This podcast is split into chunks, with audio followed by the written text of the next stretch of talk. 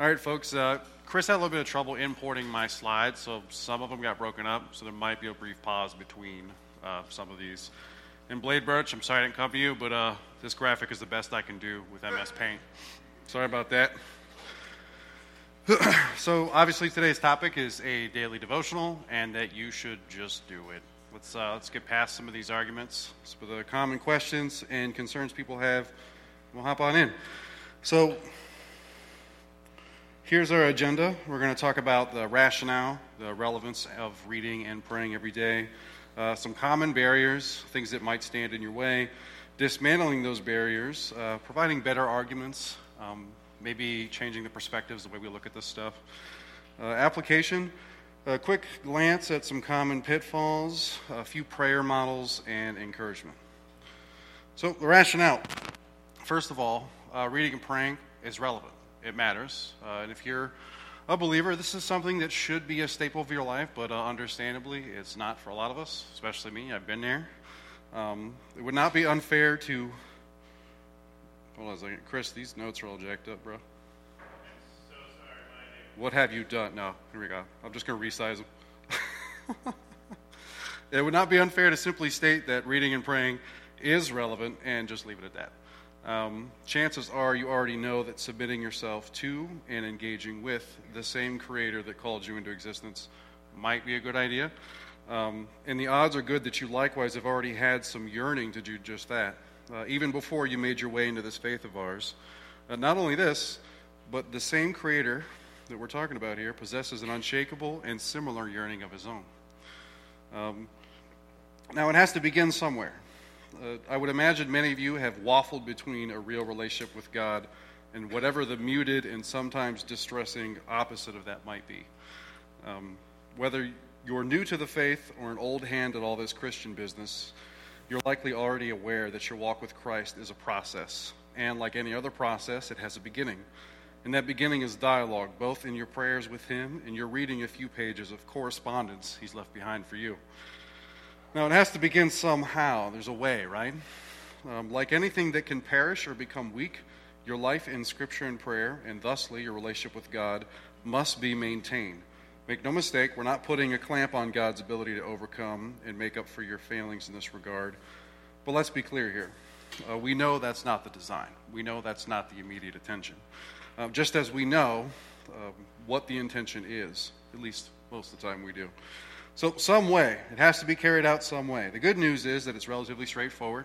Y'all have already probably done it once or twice before. Uh, no mental gymnastics or secretive mechanisms must be activated to read and pray. Nor do you have to do so anywhere within the same zip code as perfectly.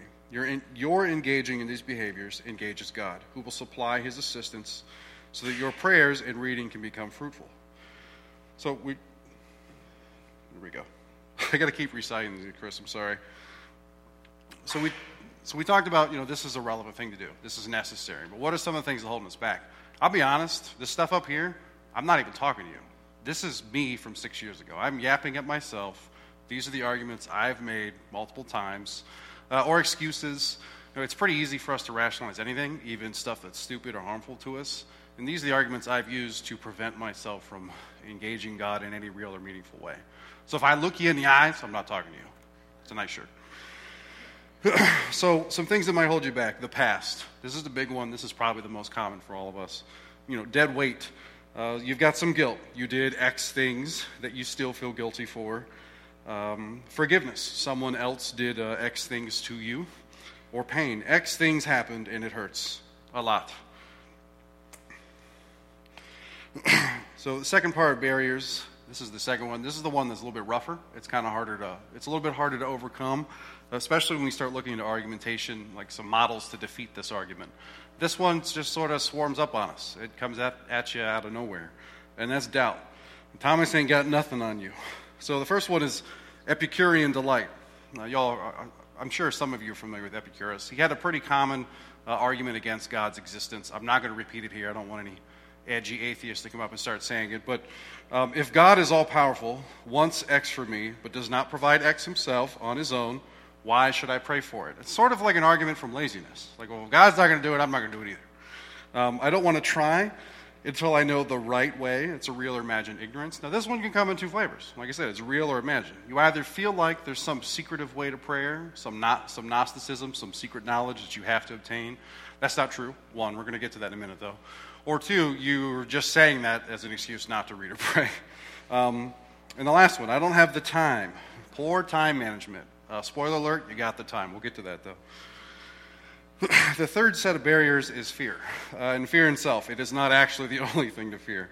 So, um, one of the first things that can hit you with fear is habits. You've got X sins or an array of sins or uh, some other stumbling block that is persistent, seemingly unshakable, and you're afraid you can't form a meaningful relationship with God in this state. Like you, you keep hoping to be in the state of grace. Maybe once you're forgiven, you're going to start this up again. But the problem with that is it's a pattern, it just keeps repeating itself.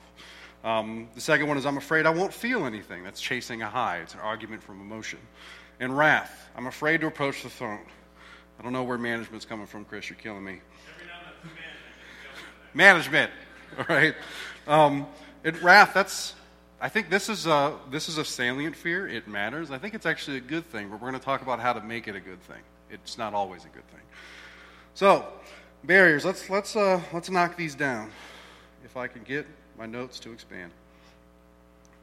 So, dismantling barriers, the past. Um, first up, do you really believe your past is irreconcilable with God? Of course, that's what we're talking about. You know, I know folks that have been in combat. I know folks that have been uh, incarcerated. Folks that have, for all intents and purposes, gotten off scot free with their missteps and misdeeds, at least in the public eye. These are people that have gotten away with things that no one else knows about, but they know.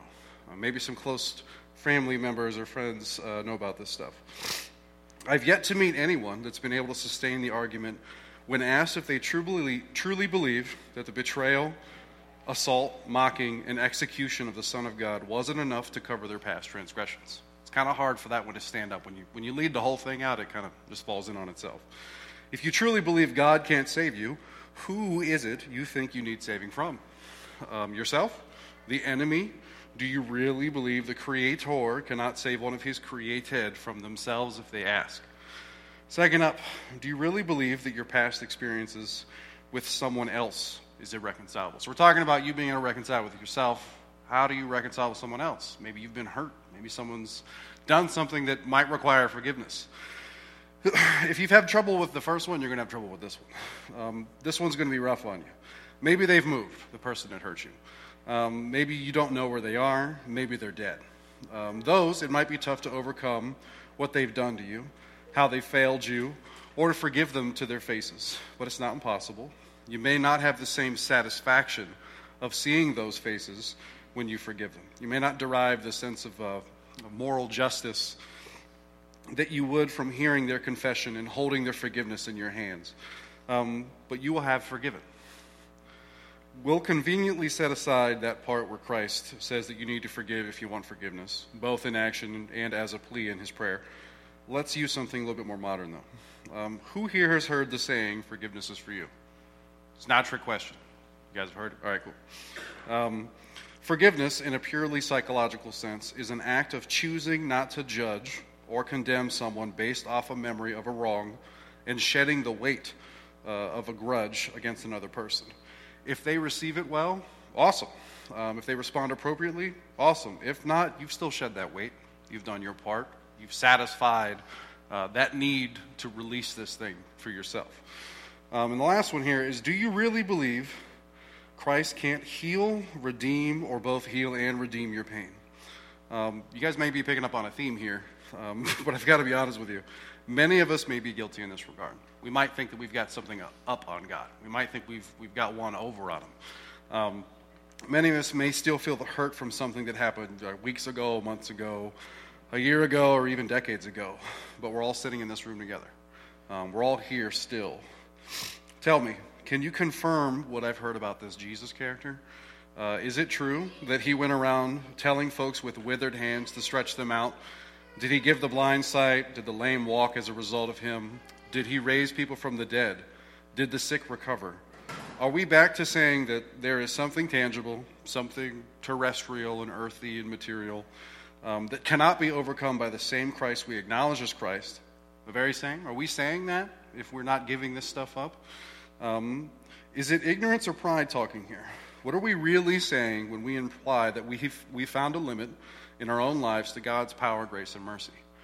And that's, that's not a trick question, but it's a rhetorical one. I think we all know what we're saying. If we say that I found a way to stop God from getting in on my life, from forgiving me, from restoring me, from redeeming me, that's may not be saying anything out loud, but it's certainly implying some things.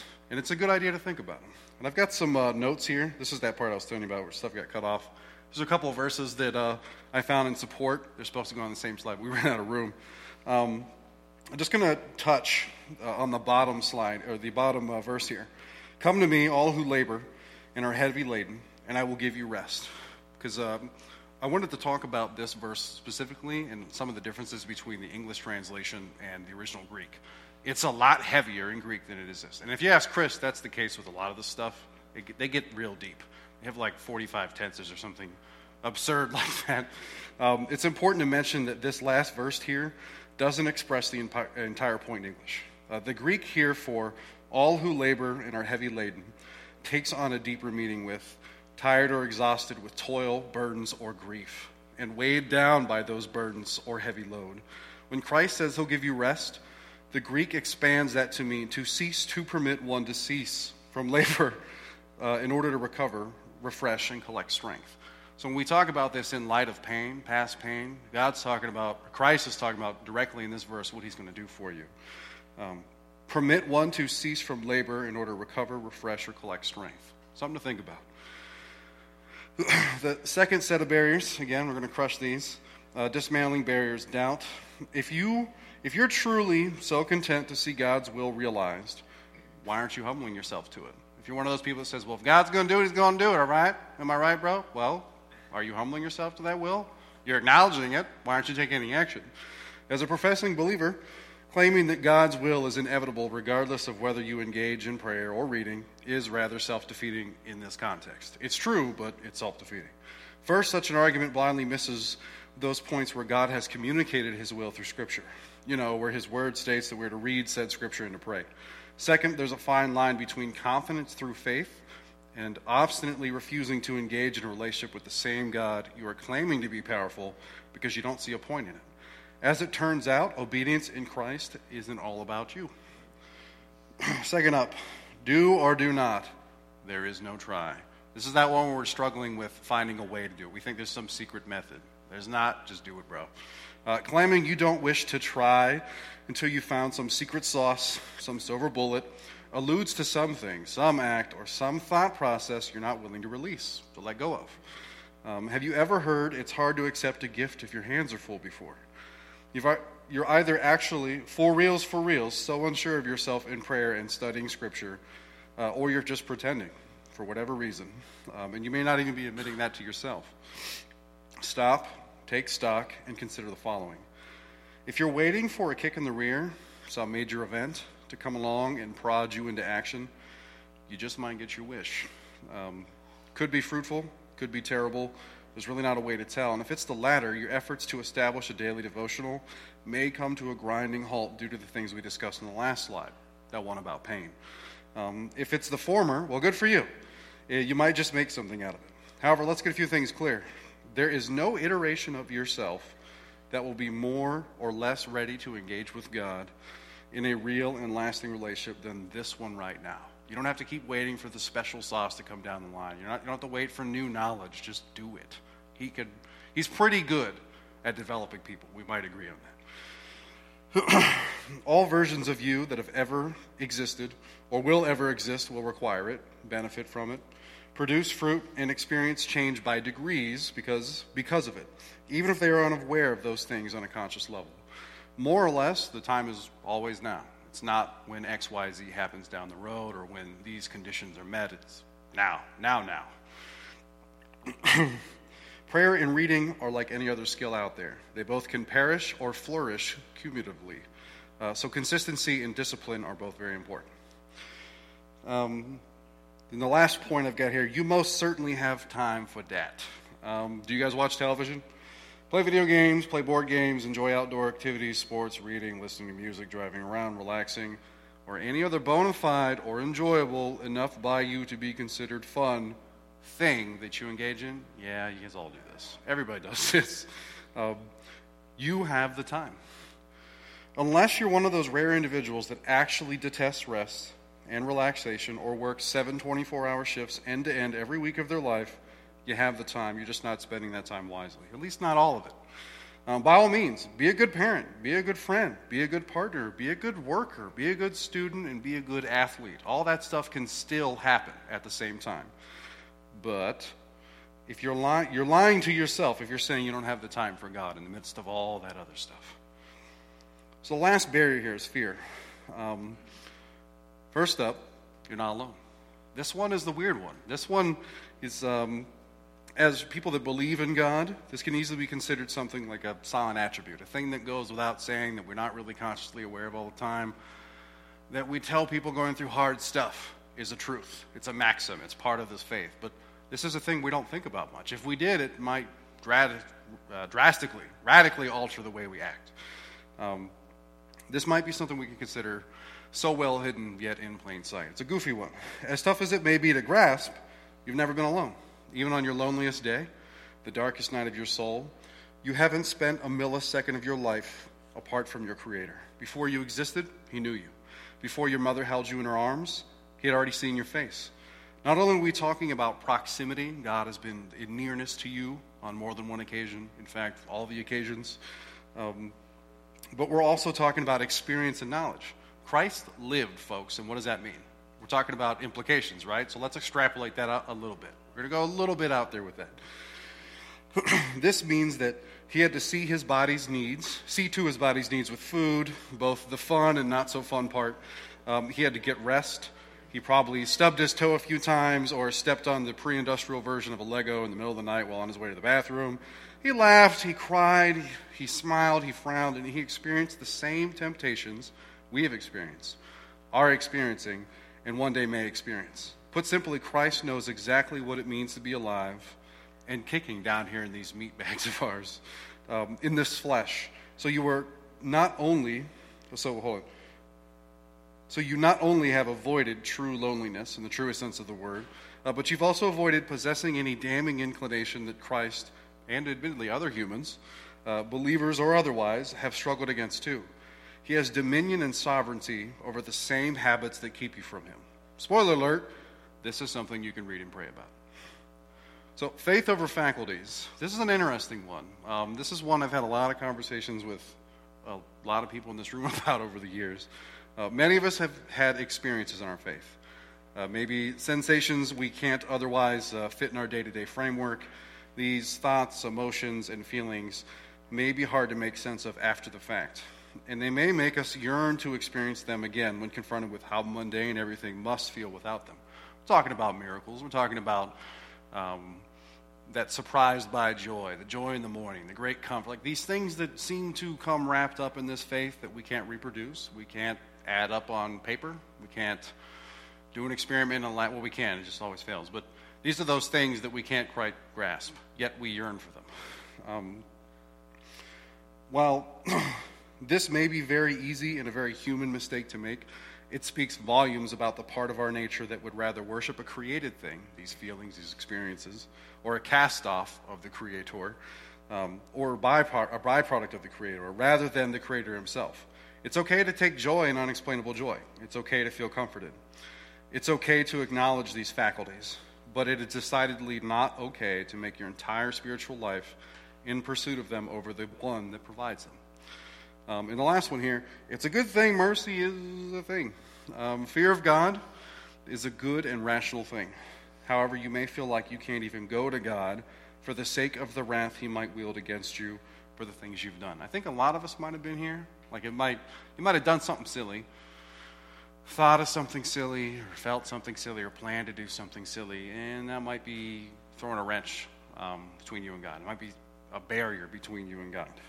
That is the most human thing you could do. Um, however, this thought process that I can't go to Him because I'm scared He's going to hurt me uh, is flawed for one reason. If God's wrath upon you is truly imminent for a crime you've committed, will commit, thought about committing, uh, do you really believe he needs you to initiate a conversation to execute his judgment? Like, do you have to go to him for if, if you're afraid he's going to smite you, do you does he rely on you to smite you? Or could he just do it at any time? If we're acknowledging God is who he says he is, he has this power of us, he wields this strength, we don't need to do anything in that process. Um, obviously, here, obviously, the answer is no. God does not require you showing up to court to give you a sentence. Uh, fortunately, that's not really how any of this works. Thank God. Uh, confessing whatever it is that's keeping you from approaching God is the one thing that starts the process of getting right with God. Repenting and pursuing change in your behavior and the thought patterns that brought you there is the process itself. God forgiving you, restoring you, and healing you is its conclusion. Let me just say this one thing, peeps.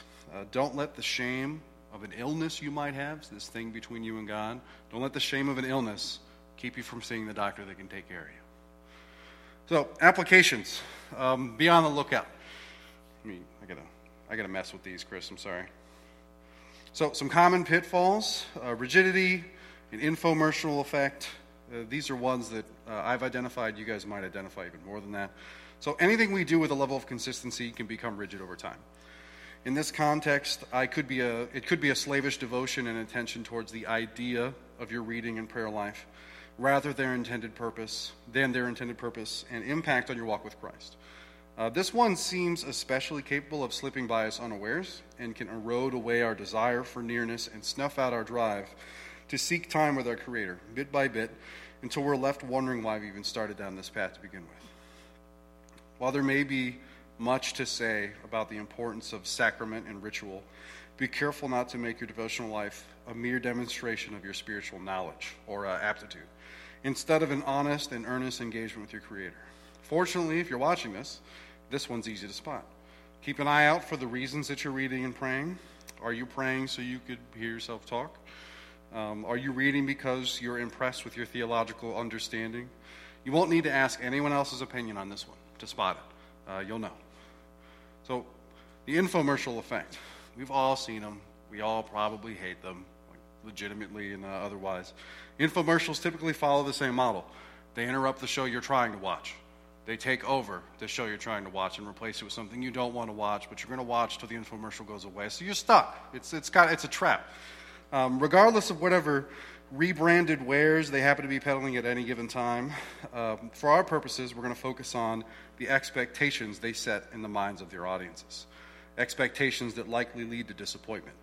Unless, of course, you bought a Snuggie, which does seem to function exactly as advertised. Um, anyhow, beware you're not selling infomercial or setting infomercial esque expectations for your devotional life. I'm not saying you can't be ready to be moved when you read, that you shouldn't hope for the things you pray for, or that you should be closed off to the possibility of God interceding directly in your life. But I am saying that those things aren't the point. Those are bad expectations. Yes, we should make our petitions known unto God. That's repeated multiple times in Scripture. Yes, we should take our pain, our failings, our missteps, and our concerns to God. Also repeated multiple times in Scripture. However, we should leave room for His will and His design in that process. Sometimes God may answer your prayer immediately, just not in the way you want. Remember, when you're praying, no is still an answer. Sometimes things won't go quite the way you expect, so be mindful of the fact that you are to submit yourself to this process, not enter into it with preconditions you enact as a requirement for your participation. so, last up, some application. We're going to go over some prayer models. Uh, the ACTS model, it's a structured approach. The Lord's Prayer, it's Christ's directive. Extemporaneous prayer, Queensberry rules, anything goes.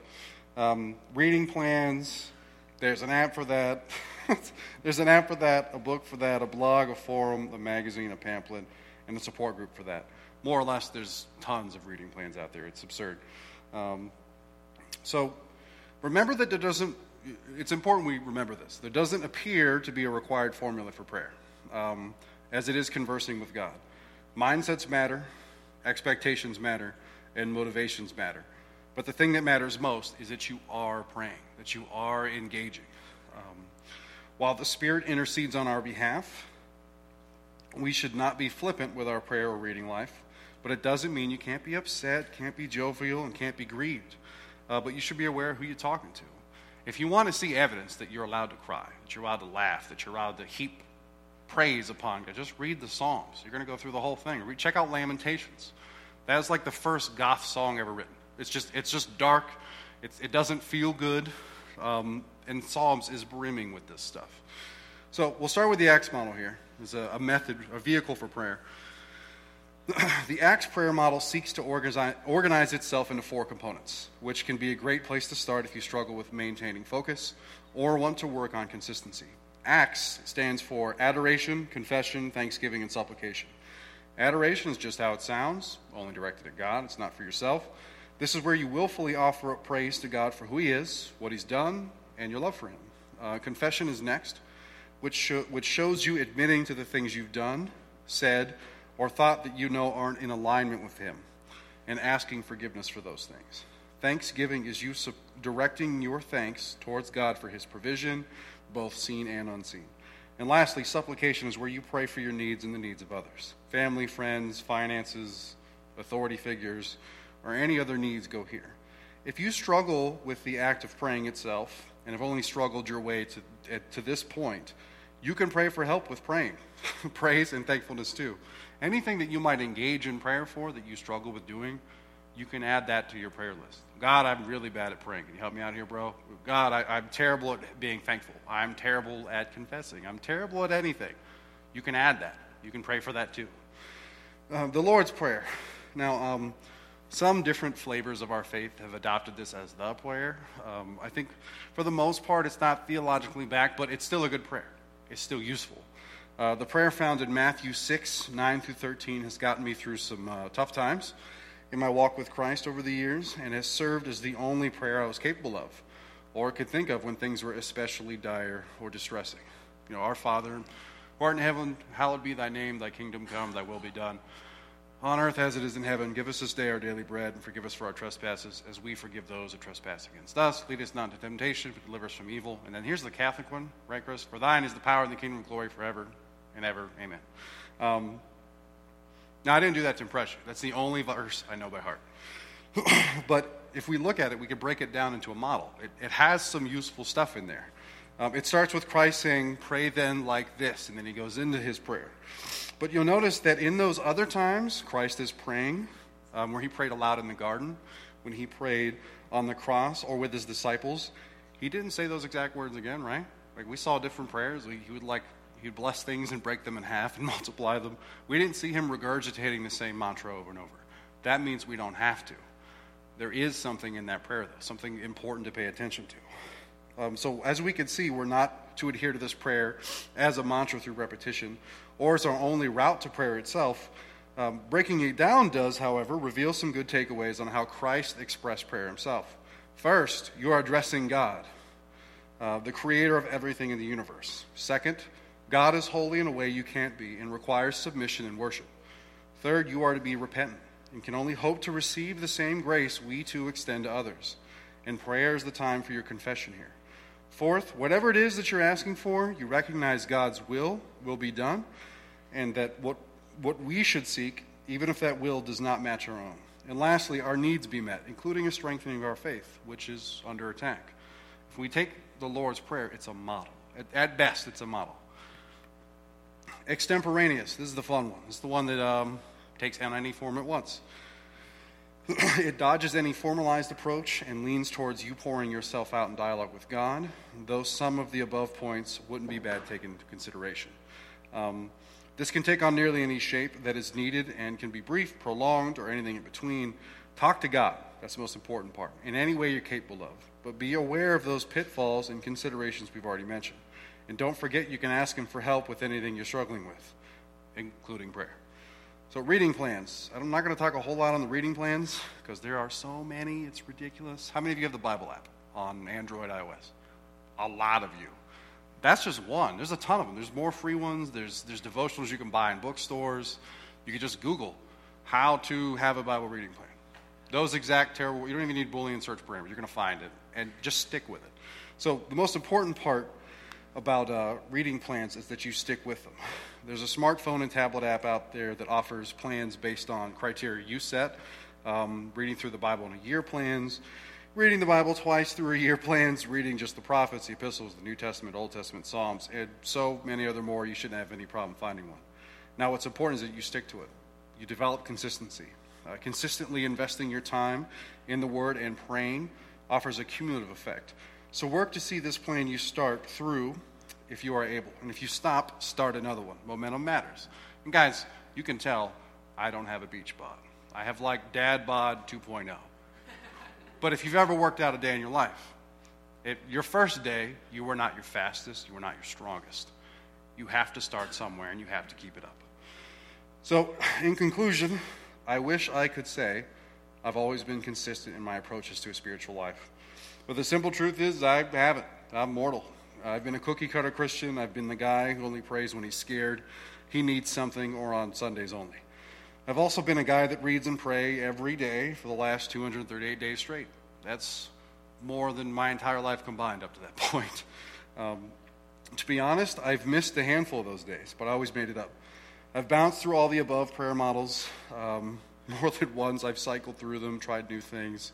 Uh, but I've stuck to the general read the Bible in a year's reading plan since it's something I've never done myself and I've enjoyed learning as I go. Uh, since we're still being honest here, it's almost comically easy to stick with it now, but it didn't start out that way. You know, we talked about people chasing certain things in their approach to reading and praying. When you stop chasing and you start submitting, you allow the person who's pursuing you, God, to meet you in the middle. And something else can happen. Like, I, I can't count a lot of emotions, even though those are things I've, at more than one time in my life, gone after. I can't count a lot of those, those miracles, those unexplainable phenomenon. But I can count on a feeling I've never had in my life that I need God. And that, that's the best gift I've ever had. I, I know I need Him. I can't go a day without Him. If I'm late in an hour, I'm late 10 minutes praying, it makes me agitated. It, it irritates me. It's something that is crazy easy to keep up with now, but that was far from what it was when it started. Um, I, tried to, I tried to find excuses not to do this stuff, but I always came back every day. I struggled with praising God, with loving Him, and reading His Word, but now I can't function without those things. And maybe that awareness, that allowing myself to become dependent upon my Creator, was the whole point of this thing. As for you, I can't say how this is going to turn out, but I can say it's worth your time. Thank you.